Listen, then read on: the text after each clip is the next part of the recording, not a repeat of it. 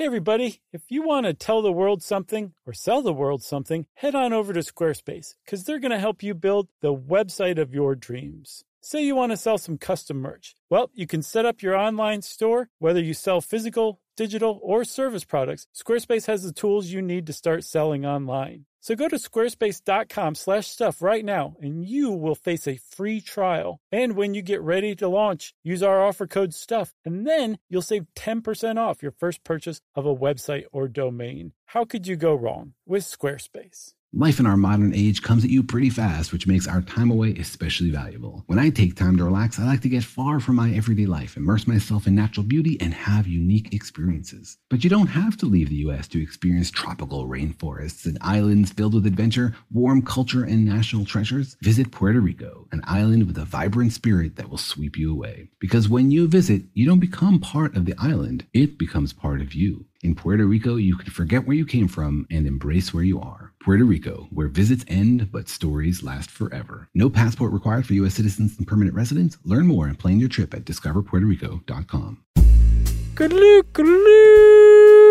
Hey, everybody, we are super excited to return to the Sketchfest stage and do a live show again. We missed it so, so much last year, Yeah. and we can't wait to get back to San Francisco. Yeah, it's our first live show in two years, Chuck, and we're going to be there at the Sydney Goldstein Theater in beautiful San Francisco, California, at 7:30 on Friday, January 21st.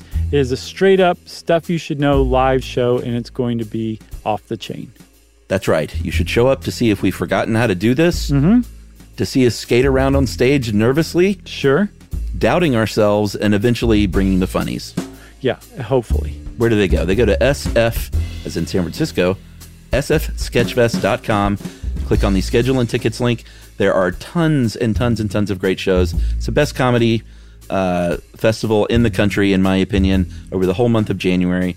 So go check us out and go check out everybody else as well. Yep, it's also a full vaccination show, so you've got to show proof of vaccination and wear some masks. Don't be naughty. Don't be naughty, be nice. So we'll see you guys on Friday, January 21st in San Francisco, California. Welcome to Stuff You Should Know, a production of iHeartRadio.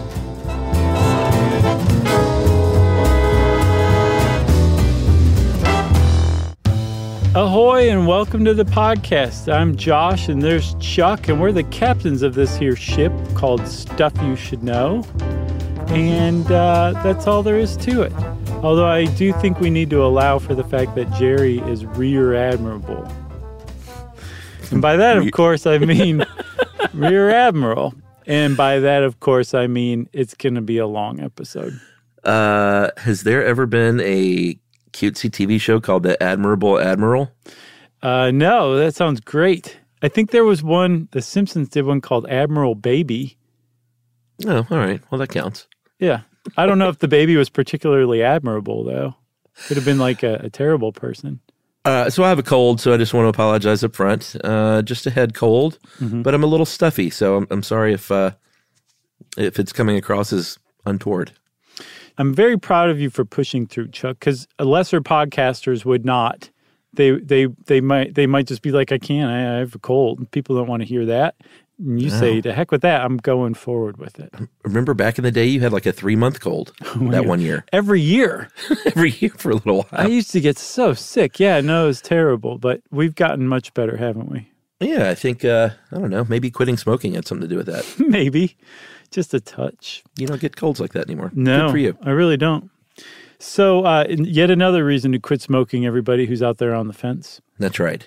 Uh, so, we're talking today. The reason I said that we're captains is because I was making a play on a story that it seems like every single person Chuck knows about. At the very least, I can say with almost 100% confidence that everyone that you and I have ever met, seen in passing, talked to, um, or been in the same like country with probably has heard of the story of Noah and the flood, where Noah was told to go ahead and build a, a boat because the, the earth was going to flood and everybody was going to be killed. And by the way, grab some animals, put them on board so that you and your wife and then the animals can all repopulate your respective species once the flood subsides, right? It's a classic story. Everybody loves it. We we we read it out loud just about every Saturday at dinner time.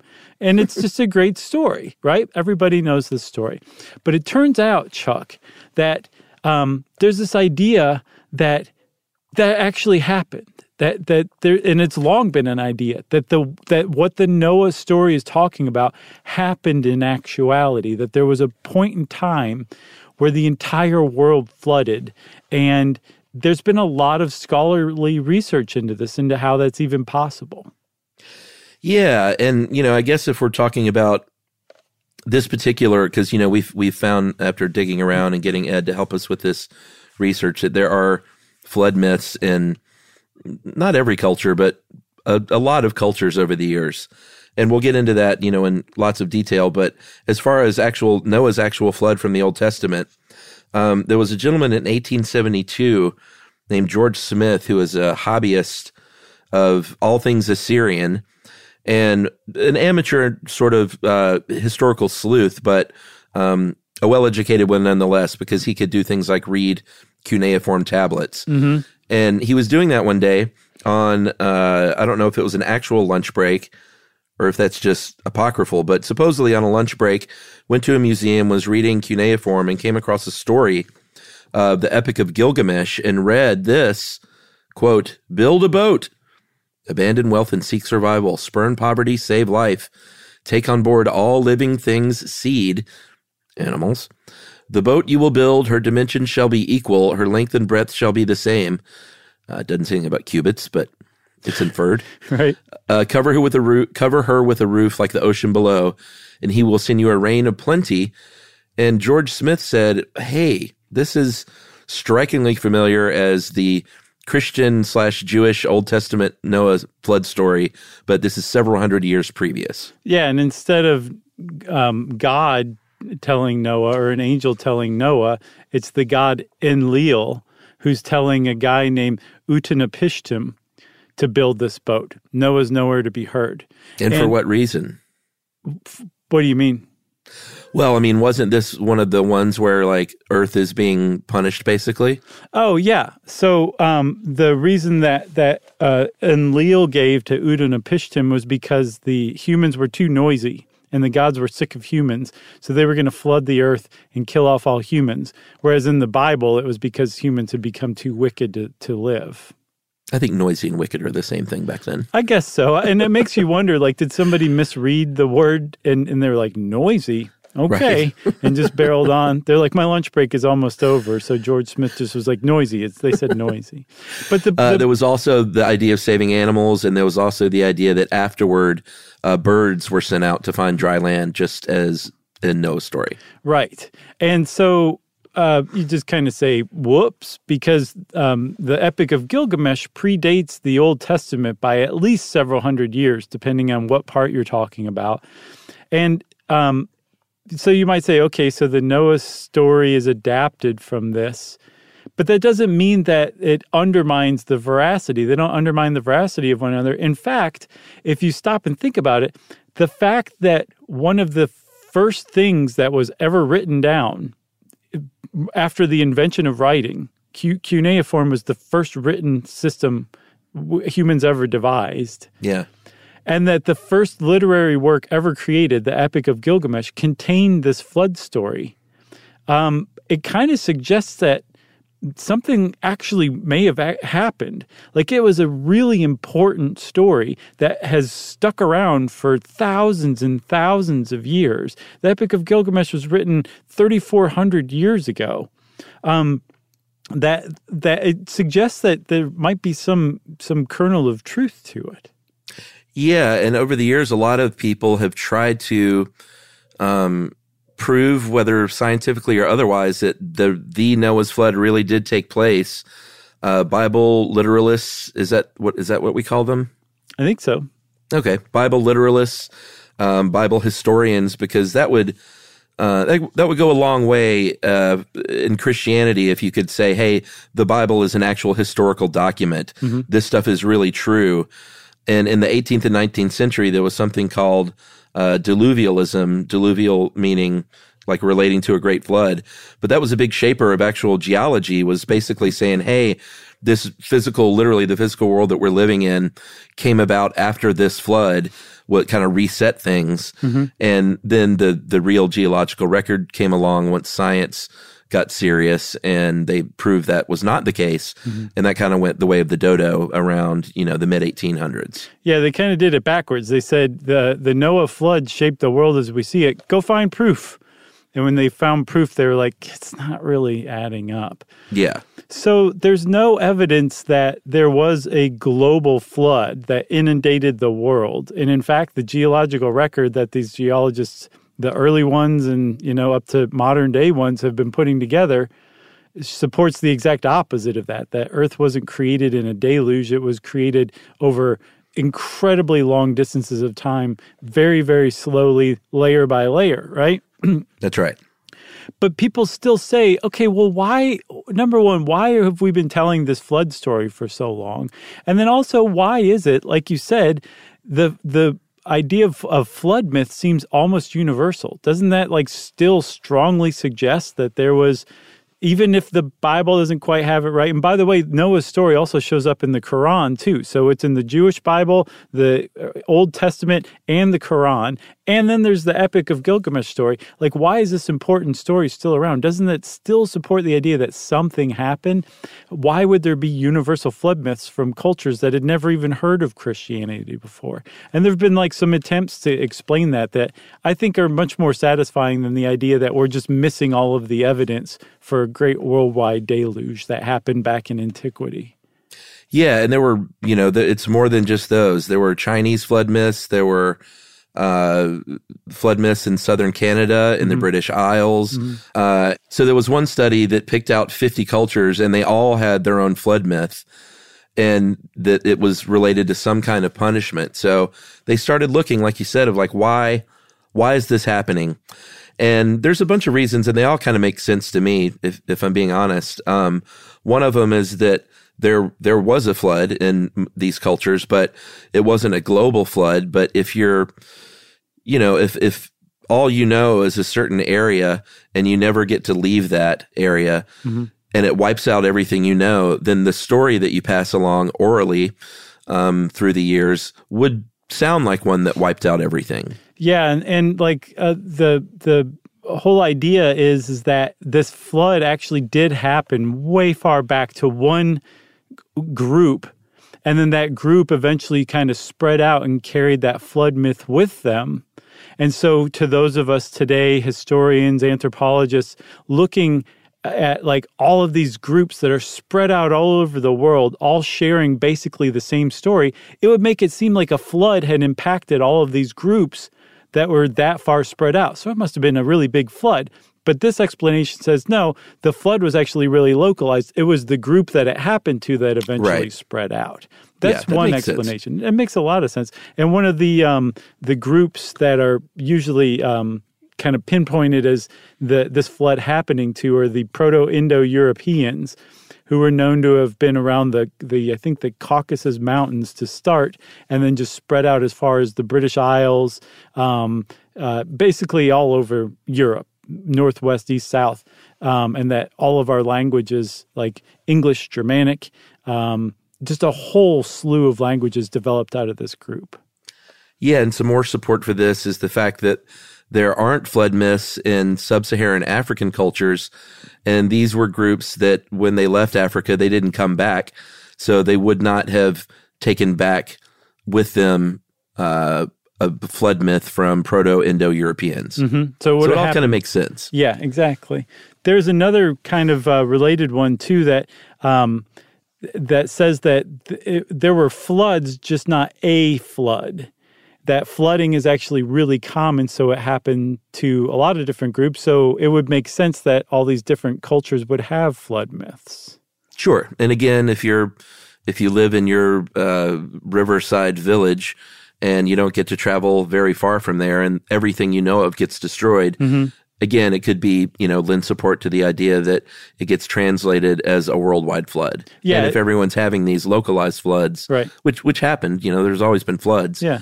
Then uh, not necessarily of the 40 days and 40 nights variety. But when things are passed around orally and then they get rewritten, things get kind of mixed up. Yeah, and it's our bad, those of us alive today who are mistaking or, or laying our interpretation of the world, word world onto like these cultures' use of the word world. They're saying their world, which is much smaller than it is to those of us today. When we think the world, we think the whole globe, you know? Yeah. And speaking of laying your things on other cultures, uh, the third one is Christian missionaries. Uh, and there's evidence of this happening. They would go and tell the story of Noah's great flood, uh, especially, you know, when colonization was happening too. And between missionaries and colonization, all these other cultures picked up on that original biblical flood tale. Mm-hmm. Uh, or I don't know if we should call it a flood myth or, or flood tale at this point. Mm-hmm. What should we call it? I, I, think most people call it flood myths or diluvian myths. Okay, diluvian myth. That sounds a little more academic. Mm-hmm. Uh, so yeah, so Christian missionaries did this, and I think this is um, also evidence in the fact that uh, the South Pacific didn't really have one until uh, 1814 when they came into contact with, with Christian missionaries, and then all of a sudden they had the Maori flood myth. Yeah, so they actually had a flood myth before, but apparently it was more tsunami based. And then after contact with Christianity, it became much more of like a deluge, and it just bore some striking resemblances to the Noah flood myth of Christianity. And apparently that happened all over the South Pacific as well, where um, these cultures will have their own kind of flood myth, but it's always based on tsunamis. But then the Christians come and go, and all of a sudden it's a deluge where the water rose after like, you know, 40 days and 40 nights of rain and stuff. So that creates a lot of headaches for anthropologists, but it also at the same time explains why a universal flood myth or a flood myth would seem universal to those of us around today and why they seem to bear such a striking resemblance to one another, you know? Indeed. I think we should take a break. Mm-hmm. And uh, I'm going to go blow my nose. Okay. and then we'll come back and talk about geomythology right after this.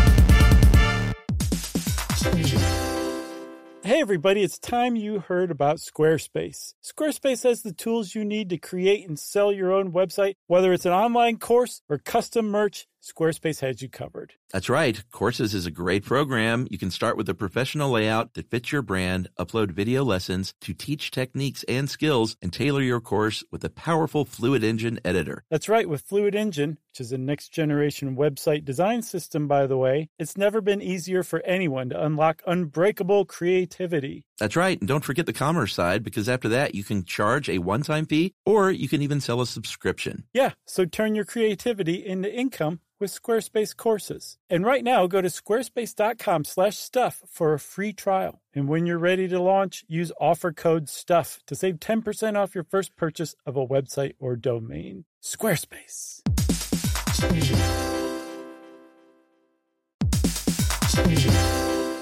Hey friends, if you've ever been in the market for a new home, you know home shopping can be a lot. There's so much you don't know and so much you need to know. Like, what are the neighborhoods like? What are the schools like? Who is the agent who knows the listing or neighborhood the best? And why can't all this information just be in one place? Yeah, well, now it is, everybody, on homes.com. They've got everything you need to know about the listing itself, but even better. They've got comprehensive neighborhood guides and detailed reports about local schools, and their agent directory helps you see the agent's current listings and sales history. Homes.com collaboration tools make it easier than ever to share all this information with your family. It's a whole cul de sac of home shopping information, all at your fingertips. Homes.com. We've done your homework.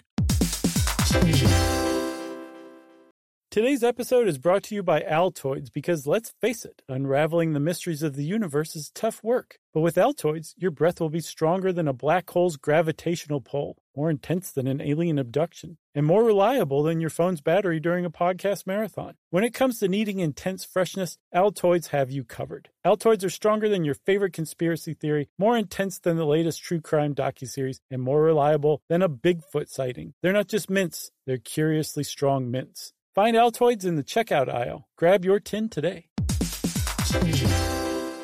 All right, game off. Let's pause here to talk more about Monopoly Go. Because in Monopoly Go, you can team up with your friends for timed tournaments where you work together to build up each other's boards. It's very nice. That's right. And the more you win together, the more awesome prizes you unlock. And there's so much to get.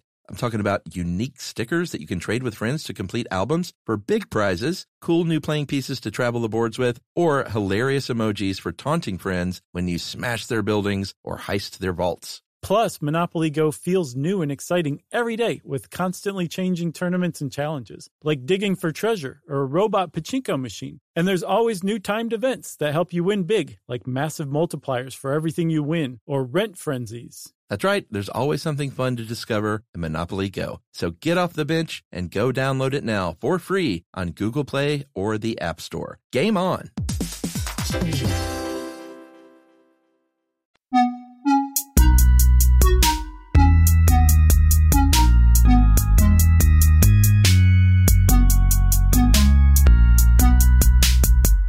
So, Chuck, that was nice of you to blow your nose at the break rather than during recording, even though I still had to That's hear right. it. It was thick. Uh, you know what's funny? I was listening to, uh, I don't know why I just thought of this, but I was listening to Paul F. Tompkins' Stay F. Homekins podcast he does with his wife Janie the other day, and he was talking about sneezing on stage and that that had happened to him once in his career. And Paul is someone who spent lots and lots and lots of time on stages. And I wonder if there's something to that of the body withholding things like sneezes, because I've never seen anyone sneeze on stage. I've never sneezed on stage. yeah. Isn't that weird? Yeah, I'm sure it's related to adrenaline and fight or flight. That's what I was thinking. I mean, there's got to be something to that. Yeah. Like your body's like, I don't have time to waste all that energy on sneezing. We got to get out of here. We got to put on a great show. It would be really weird to think about it if, like, I don't know, Barry Manilow in Vegas was talking about setting up Mandy before he sings it and just lets out a big sneeze. Yeah. Well, thank you for setting me up to reminisce yet again about the time that you, and I saw Barry Manilow front row right. center in Vegas. You would have been sneezed on with that big snoz. Too. yes, we actually would have been covered in his, his sneeze. Uh, all right. So we promised talk of geomythology. Here's the idea. Since science uh, really got its act together, there have been a couple of different ways to look at things like flood myths as either um, this is a, a, a story about our cultural values. and There's a lot of religious metaphor involved, or this was an actual historical event. And geomythology came along to kind of say, hey, man, it can kind of be both. Like, there could have been a real flood, and it also took on metaphor and took on cultural values and was used as a as a story of uh, I can't think of the word I'm trying to think of to teach you a lesson. What's that called? Fable? Yeah, like a fable. So this kind of this field has emerged since um, I believe the '60s, and actually, it was I was reading about this field of geomythology is like still really trying to establish itself in the field of geology, and most Yeah. most geomythologists are trained geologists. That's where you start out Who Um, play D and D? probably but they they also are like you know they have to really defend what they're doing against their fellow geologists because they're they're basically saying all of these myths all of these legends all of this histor- these these folk traditions they actually contain eyewitness accounts of natural disasters of weird events in earth of uh, early finds of fossils and yeah they've they've in, in cloaked them in the language of mythology and the terminology of mythology and monsters and weirdness and all this stuff that makes it just seem completely um, legendary to us today. But um, that's how these pre scientific and often pre literate cultures um, passed along really valuable information. And like we've been kind of foolish to just discount them Yeah. as, as all nothing but legend, as if there's no fact whatsoever in there. And Don't this- throw the baby out with the bathwater. Exactly. And so that's what geomythology is doing. They're saying, wait a minute, wait a minute. If you just look at this the right way, we are covered up in historical accounts just waiting for us to unravel if we learn how to to read these correctly and then also correlate with actual like known geological events that we've discovered through science. Yeah, like, hey, you see that story that uh, seems completely crazy about a demon god who lives in a mountain and gets angry and spouts uh, fire from its top. Mm-hmm. Like that's a volcano, bros. And like just because it sounds crazy doesn't mean we shouldn't look at the fact that an actual volcano eruption might have happened then. And let's kind of marry these two things and let's just all get along. Right. And so like that that that legend about the volcano with the angry god that sometimes spews like scary stuff forth and if you ever hear the mountain starting to to make rumbles, it means the god is waking up and you should run. Like um that's that is a way for a culture that is aware that this mountain's actually a volcano and that volcano can sit dormant for generations at a stretch. So those there will be people born in the future who aren't aware that that's a volcano and this is the way that the culture passes down over deep time this really important information. If the volcano ever makes a sound, run because you don't want the fiery breath of that god that's trapped inside. It makes Yeah, I, I love sense. this stuff. Like Yeah.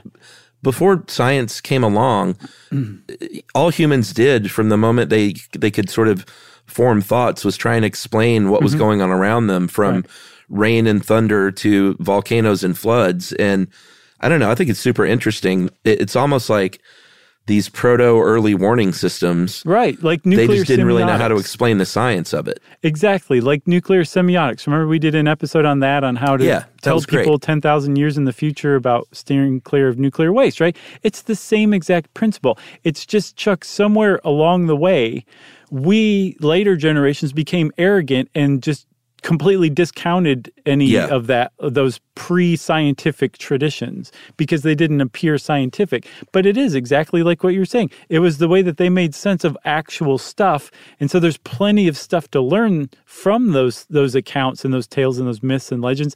We just have to basically kind of uh, eat a little bit of crow and go back and be like well we've been ignoring this to our own detriment.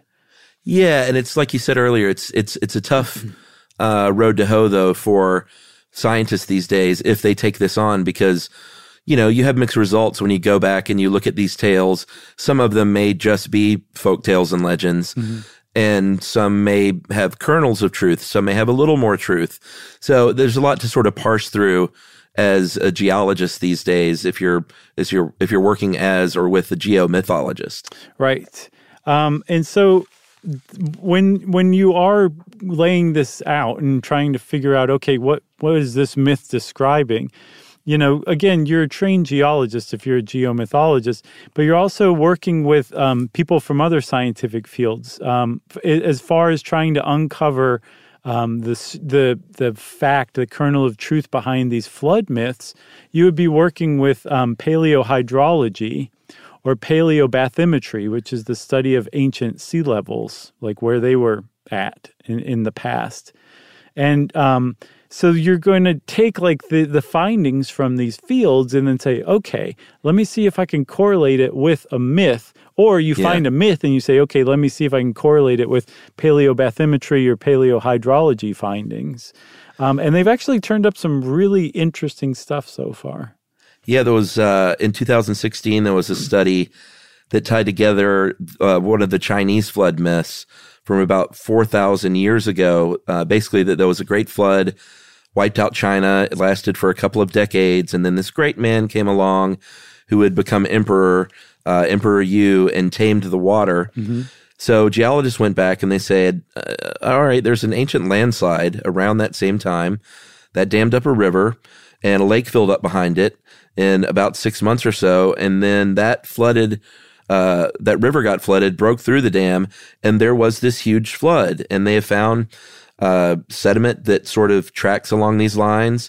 Then they found that Emperor Yu actually it- it turns out he may not have been, you know, magically tamed the water. He just had a knack for early engineering in that he dredged the waters and it cleared up the river's flow. Things returned to normal and he became emperor. But back then it gets, you know, told as a tale of this, you know, great soon to be emperor that tames the waters when he was just good at what he was doing. Right. But they, I mean, they found like evidence, geological evidence that backs all of this up that this whole series of events, the earthquake that triggered the landslide, the landslide, the dam, the lake filling up in six months, the lake breaking and flooding, that all this happened within a single year. That is definitely the kind of thing that your culture is going to make note of and pass down over the years, that this kind of thing can happen. And then not only that, this great person came along and freed us from the, the burden of these floodwaters that apparently stuck around for 20 years. That's right. It's pretty cool. There's another one that is just beyond thrilling, if you ask me, that a lot of people say this is probably, this is possibly. And I think that's a, that's a big reason a lot of like mainstream geologists have problems with geomythology is we, we can't really see a course to getting to the point where we're saying, this is the one, this is this flood that we have evidence of is what gave rise to the Epic of Gilgamesh and Noah's story. But you can say there's a really good chance that this this is the one. This fits the bill, and this one does kind of stick out like that. That's right. This one uh, in the '90s, it became fairly popular. That basically said there was a oceanographer named William Ryan and another guy named Walter Pitman. Uh, they were, I think, in the early 2000s, and they said that rising sea levels at one point caused the Mediterranean to burst through uh, the Bosporus Strait about 7,000 years ago. And this was a like a legit serious flood that I'm sure seemed like a flood, like a global type of thing. Uh, it created a waterfall, a volume 200 times that of Niagara Falls. And I think enough water in one day that could have flooded Manhattan by 3,000 feet. Yeah, that's like quite, that's a flood. It's quite a bit. They also determined that the um, the Mediterranean Sea moved inland. The coast moved inland by about a mile a day. Can you imagine seeing that happen before your eyes? Like you're just you'd almost lose your mind. Again, that would make a, a really great story that you would pass along and, and, and, explain it in whatever terms you could. But there would have been coastal settlements along the Bosporus uh, Strait on either side, on the Mediterranean side and also on the, the Black Sea side that all this water poured into. And it would have just completely wiped those settlements out. So the people who did survive would have been like, something really bad happened yeah. here, and this is how we're going to make sense of it. And the timing of it was just right. Um, it happened probably about 7,000 years ago. And as we'll see, there's a lot of stuff that happened around 7,000, 7,500 years ago around the world because the end of that uh, last glacial period started and the sea levels rose and, and all sorts of crazy stuff happened as a result. But that's a that's one that people point to is like that may be the the flood that gave rise to the um, Gilgamesh and Noah stories. No pun intended. gave rise. I think so. It really was unintended. Yeah. yeah. uh, another one about 7,500 years ago was the creation of the Persian Gulf kind of a similar kind of thing during the last ice age. It what is now the Persian Gulf used to not be. It used to be a very nice river valley uh, near the Fertile Crescent where people lived. And the thing here, though, that I don't quite get is that they haven't they haven't found any evidence of of things underwater there, right? No, they haven't. They they the reason why they think this happened, Chuck, is because all of a sudden on the shores of the Gulf as we know it today, some like really well established settlements with decorative pottery and well built stone houses and all sorts of other things, domesticated animals just sprang up uh, basically overnight so they were relocated essentially. Yeah, that's really the only explanation. It went from hunting settlements, hunting camps to all of a sudden these people are like an advanced society. So okay, the, that the, makes sense. The best explanation is that their original settlement is down there beneath the Persian Gulf. We just haven't found it yet.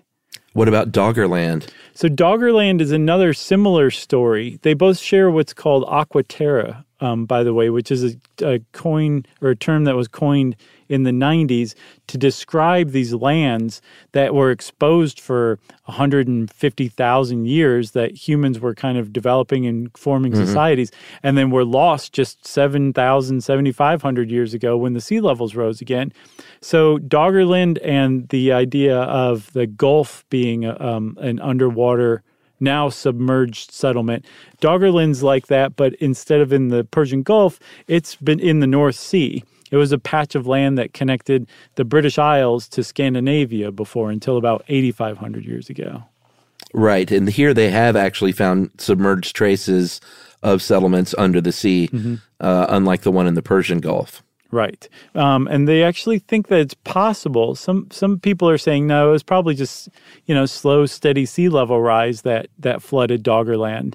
Um, but they there was a um, massive landslide in I think Norway called the Storegga event um, that happened 8,500 years ago, and and it probably generated a massive tsunami, um, and it could have been big enough to have submerged Doggerland permanently after that. Apparently, that's how big that underwater landslide was. Yeah. I was about to say underwater. You got to point that out. Yeah. but there's a, a flood story um, from Brittany around that area that says that a king's daughter um, was possessed by a demon and opened like the their their country's floodgates and the, that was flooded, you know, catastrophically. So it's like, you know, are they talking about this event that happened 8,500 years ago that this is survived as this legend until today? That's right. And yet another, uh, right here in the, well, and now the US of A, but in the 1980s and 90s, they investigated flood myths of the indigenous peoples in the Pacific Northwest. And they found out that their flood myths, uh, this was a little more recent. This was around 1700 AD, but uh, the idea is that there was a like magnitude nine earthquake uh, that caused a tsunami, unleashing these big waves from basically sort of uh, Vancouver Island all the way down to Northern California. Yeah, it was the Hoh and the Quileute people um, who had this legend of Thunderbird and whale getting in a fight. And um, what's what's interesting is, I mean, there's all sorts of geological evidence. Apparently, there's still trees that are just not where they're they're just not growing back. They were wiped clean from the tsunami.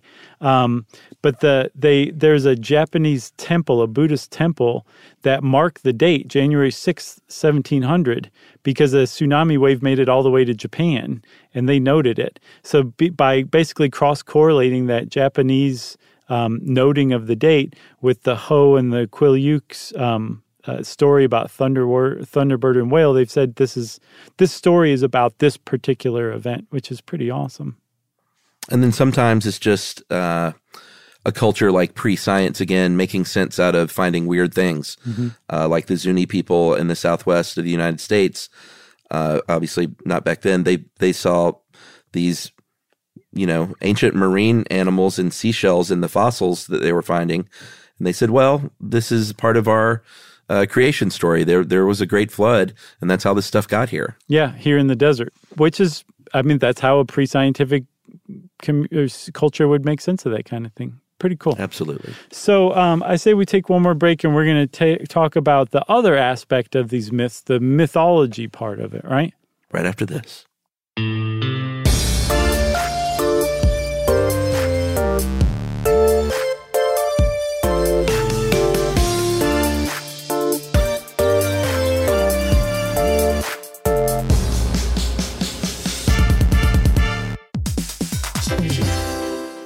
Hey, friends, if you've ever been in the market for a new home, you know home shopping can be a lot. There's so much you don't know and so much you need to know. Like, what are the neighborhoods like? What are the schools like? Who is the agent who knows the listing or neighborhood the best? And why can't all this information just be in one place? Yeah, well, now it is, everybody, on homes.com. They've got everything you need to know about the listing itself, but even better. They've got comprehensive neighborhood guides and detailed reports about local schools, and their agent directory helps you see the agent's current listings and sales history. Homes.com collaboration tools make it easier than ever to share all this information with your family. It's a whole cul-de-sac of home shopping information all at your fingertips. Homes.com. We've done your homework.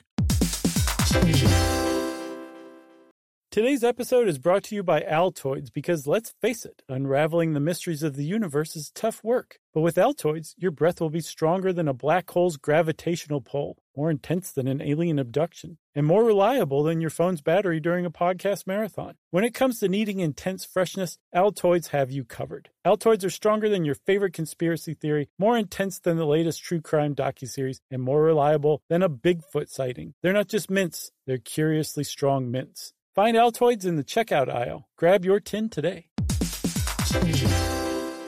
All right, game off. Let's pause here to talk more about Monopoly Go. Because in Monopoly Go, you can team up with your friends for timed tournaments where you work together to build up each other's boards. It's very nice. That's right. And the more you win together, the more awesome prizes you unlock. And there's so much to get. I'm talking about unique stickers that you can trade with friends to complete albums for big prizes, cool new playing pieces to travel the boards with, or hilarious emojis for taunting friends when you smash their buildings or heist their vaults. Plus, Monopoly Go feels new and exciting every day with constantly changing tournaments and challenges, like digging for treasure or a robot pachinko machine. And there's always new timed events that help you win big, like massive multipliers for everything you win or rent frenzies. That's right. There's always something fun to discover in Monopoly Go. So get off the bench and go download it now for free on Google Play or the App Store. Game on.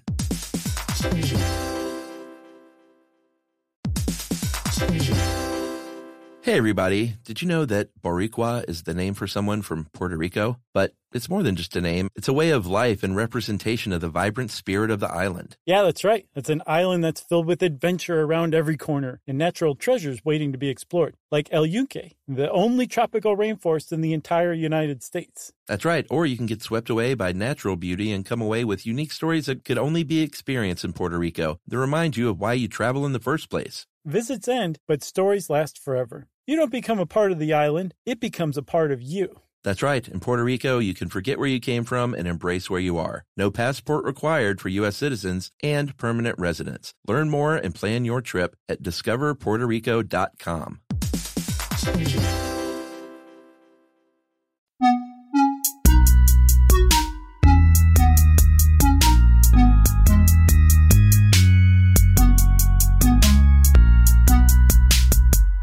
Okay, so if you take um, a myth and you strip the mythology off and you just look at the kernel of historicity and try to figure out, you know, what event it's actually describing, um, you don't want to just forget the myth part. You want to go back and also look at the myth part too, because that reveals a lot about humans uh, and who we are and how how we think, spread out even across cultures throughout the world.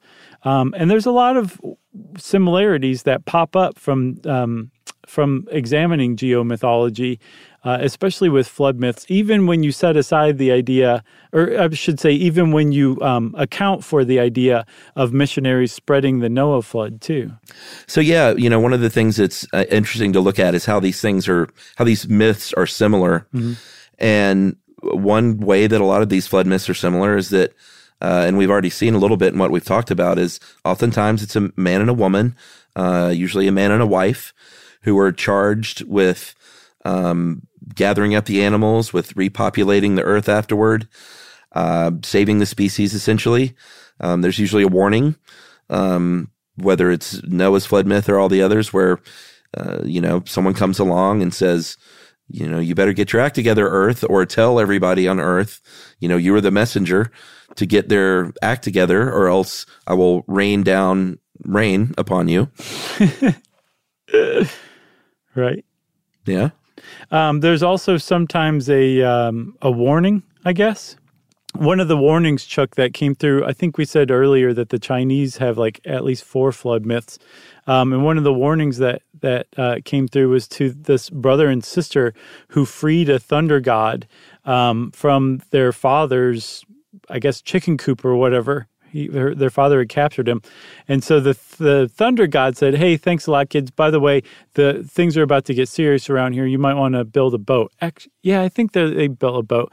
Um, but they're one of those interesting stories where you said usually it's a man and wife who end up having to repopulate the earth. That put these two kids in the position of having to repopulate, and um, that was a taboo. Incest is a, a, basically the universal taboo, one of um, and that was the same in ancient China as well. So, in different versions of the story, either the brother and sister basically got a pass this time. Another version is that um, the brother had to go through a huge series of physical challenges and couldn't, and that somehow the earth became populated anyway. And the third version is that they just made everybody out of clay that they made themselves. All right. Okay. Um, but the the if you start really kind of looking at floods, there's like especially the purpose of the flood. That's the thing. Like, it's very rare that the flood happens in a flood myth just for fun. Like, there's almost always a reason. Like, humans want there to be a reason. So we've come up with different reasons over the um, over the years, and one of them is um, basically the apocalypse. That that humanity is being wiped out, usually as as punishment, uh, and that it, we deserve to survive and we would have to survive or else we wouldn't be around to be passing the story along. So somebody had to survive. So that's where those people who repopulate the earth come from. But the rest of us we got wiped out because we displeased the gods. That's right. Uh, another one is that we started out as an ocean uh, and nothing but ocean. So this is just a reset to that return to our original state here on planet Earth. And there are a lot of cultures around the world that basically thought that we started out as an ocean. Uh, from ancient Egypt, uh, Norse, I think in Japan as well. And basically, you know, it's either uh, returns us to uh, a state of water or an island above an ocean. Yeah, and that's I mean that's so closely related to the uh, apocalyptic one too. It's just that's we just happen to be returning to how things were before, which is also related to another kind of theme as a reason for the flood, which is purification. Like, yes, you're being punished, and yes, you're returning to this uh, primordial state, but the ultimate reason that, say, like God or the gods have is to purify things, to get to rid the world of evil and just keep the good and start over with just the good, basically. That's another big one, too. And they're all kind of, you know, pretty tightly wound up together. Yeah, then there's just angry gods, and it might not have anything to do with you um, doing anything wrong as a culture or getting your act together. It's just that the gods were angry, so they they kicked open the top of that mountain and it became a volcano. And sorry, TS for you guys. Yeah, just happens. But that's still interesting that people that's a rationalization even in itself though, isn't it? It's just kind of like sometimes that happens even if you didn't do anything wrong. I think so. So the there's another one too. Um, that Emperor Yu myth is a good example of um, industriousness, people working together, people controlling things. Um, where the the Earth has done something crazy, maybe the gods were responsible, but humans managed to overcome it, either in the the the uh, form of like a, a savior like Emperor Yu. Um, there's one in uh, Bhutan, I believe. There's a legend about Guru Rinpoche um, in the Zangpo Valley. Um, he shows up and basically drains a, a, lake, exposing all this fertile farmland where a village was then settled. Or the, um, and I apologize for this, I genuinely could not find a pronunciation for it, Chuck. I really tried. But the Gungganyji, Aboriginal people, G U N G G A N Y J I, um, they have one where um, the tsunami keeps coming and coming and the sea levels are rising and rising. So the people are organized and get together and start rolling boulders down into the sea, and it actually prevents the sea levels from rising any further. So I think that's probably my favorite one the industriousness and control ones. It's good stuff. And then people have gotten a little weird over the years with trying to explain these away. Uh, there was a Hungarian psychoanalyst named Géza Roheim uh, in the 1930s that said, no, the reason why we have all these flood myths is because they're just from people's dreams. And people in ancient times uh, drank a lot of water and peed a lot at night. And so they dreamt about floods and told stories about floods. Or maybe it is um, the gods urinate on, urinating on people, like literally, which, and there are myths that literally talk about that, uh, that floods are a result of gods peeing on earth. Um, but I don't know about expanding that to like all the c- cultural flood myths all over the world for all time. Right. And there's others that explain it as like men's jealousy of not being able to give birth, and that it's a reference to uh, the bursting of the amniotic sac or something like that. Um, I feel like when when psychoanalysis gets involved, especially in this day and age, it's kind of like that was a nice try, everybody. Let's just move on to geomythology instead. You know, I think so. that's where I'm putting my money, Chuck. Geomythology. It's fantastic stuff. Uh, and also, I should say, I want to give a shout out to one of our past episodes. Was there a real Atlantis? We were doing geomythology without even realizing it. That's right. Uh, if you want to know more about geomythology and flood myths, then just start searching the internet because there's a lot of interesting stuff out there about it. And since I said that, it's time for listener mail. This is a shout out to the uh, one of the winners of the Stuff You Should Know 5K.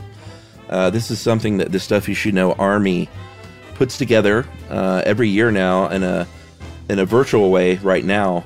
Uh, but our buddy Aaron Mazel is one of the people who works on this. Mm-hmm. Um, they're looking to do this again next year because here's the deal: is they sent me this stuff afterward, right? And I was like, well, we need to get this before. So I'm going to go ahead and say it now, and then we'll see if we can remind people. But people voted to have this happen in late September, early October. Mm-hmm. Uh, so 2022 is when it's hopefully going to happen. Again, uh, no official registration, no entry fee. Uh, there's an event page, I guess, at the Stuff You Should Know Army Facebook site. And um, I think people had two weekends to participate this year, and they had bike riders this year. So regarding, you know, regardless of what your status as an athlete is, mm-hmm. they're finding ways for you to get involved, which is really cool. Yeah. So this is from uh, Amanda, though, writing in to say that I'm a winner, baby. Uh, you guys are the best. Been listening for years, and I was happy to participate in the virtual stuff you should know 5K this year. It was a cool event that brought some really nice people uh, together at our little corner of the internet. I'm not a particularly good or fast runner, but I get out there and I did the dang thing, and that's what counts. Uh, the other participants in the 5K radiate that spirit and are so encouraging of each other. Don't ask me how, but somehow I achieved fastest 5K for a woman in this event. What a cool feeling. Uh, so today I listened to Venus Flytraps on the way home and came across a package addressed Stuff You Should Know 5K champ Amanda Thompson and just about cried uh-huh. and got a handcrafted uh, by Stuff You Should Know Army member metal rack uh, for her efforts, and it's really great. That's pretty great. She has to buy the her her own medal though. I don't think so. That's fantastic, man. Congratulations, Amanda. That's wonderful news. And congratulations to everybody who participated and finished, or even just started, or even thought about doing it. Maybe you'll do it next year. Who knows? That's right. Congratulations to everyone. Yeah.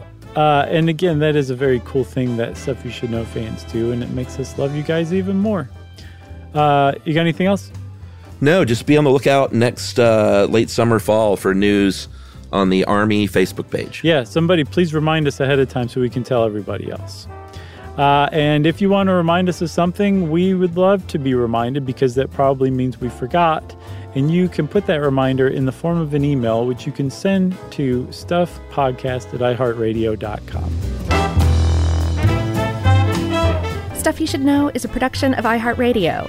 For more podcasts from iHeartRadio, visit the iHeartRadio app, Apple Podcasts, or wherever you listen to your favorite shows.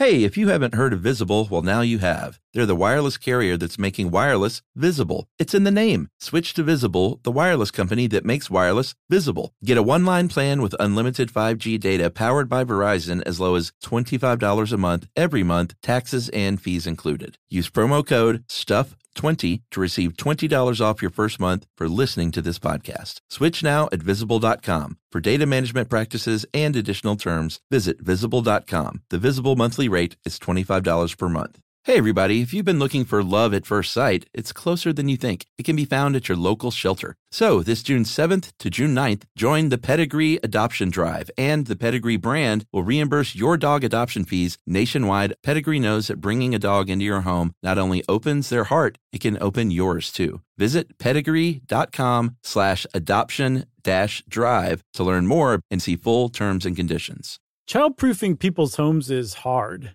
But Duracell is making it just a bit simpler. Not only are they committed to educating parents, caregivers, and medical professionals about the importance of battery safety, they make the only lithium coin batteries with a non toxic bitter coating to help discourage children from swallowing them. Duracell even features child secure packaging designed to avoid accidental opening. Learn more at Duracell.com slash power safely. Available on 2032, 2025, and 2016 sizes. Life in our modern age comes at you pretty fast, which makes our time away especially valuable. When I take time to relax, I like to get far from my everyday life, immerse myself in natural beauty, and have unique experiences. But you don't have to leave the US to experience tropical rainforests and islands filled with adventure, warm culture, and national treasures. Visit Puerto Rico, an island with a vibrant spirit that will sweep you away. Because when you visit, you don't become part of the island, it becomes part of you. In Puerto Rico, you can forget where you came from and embrace where you are. Puerto Rico, where visits end but stories last forever. No passport required for U.S. citizens and permanent residents. Learn more and plan your trip at discoverpuertorico.com.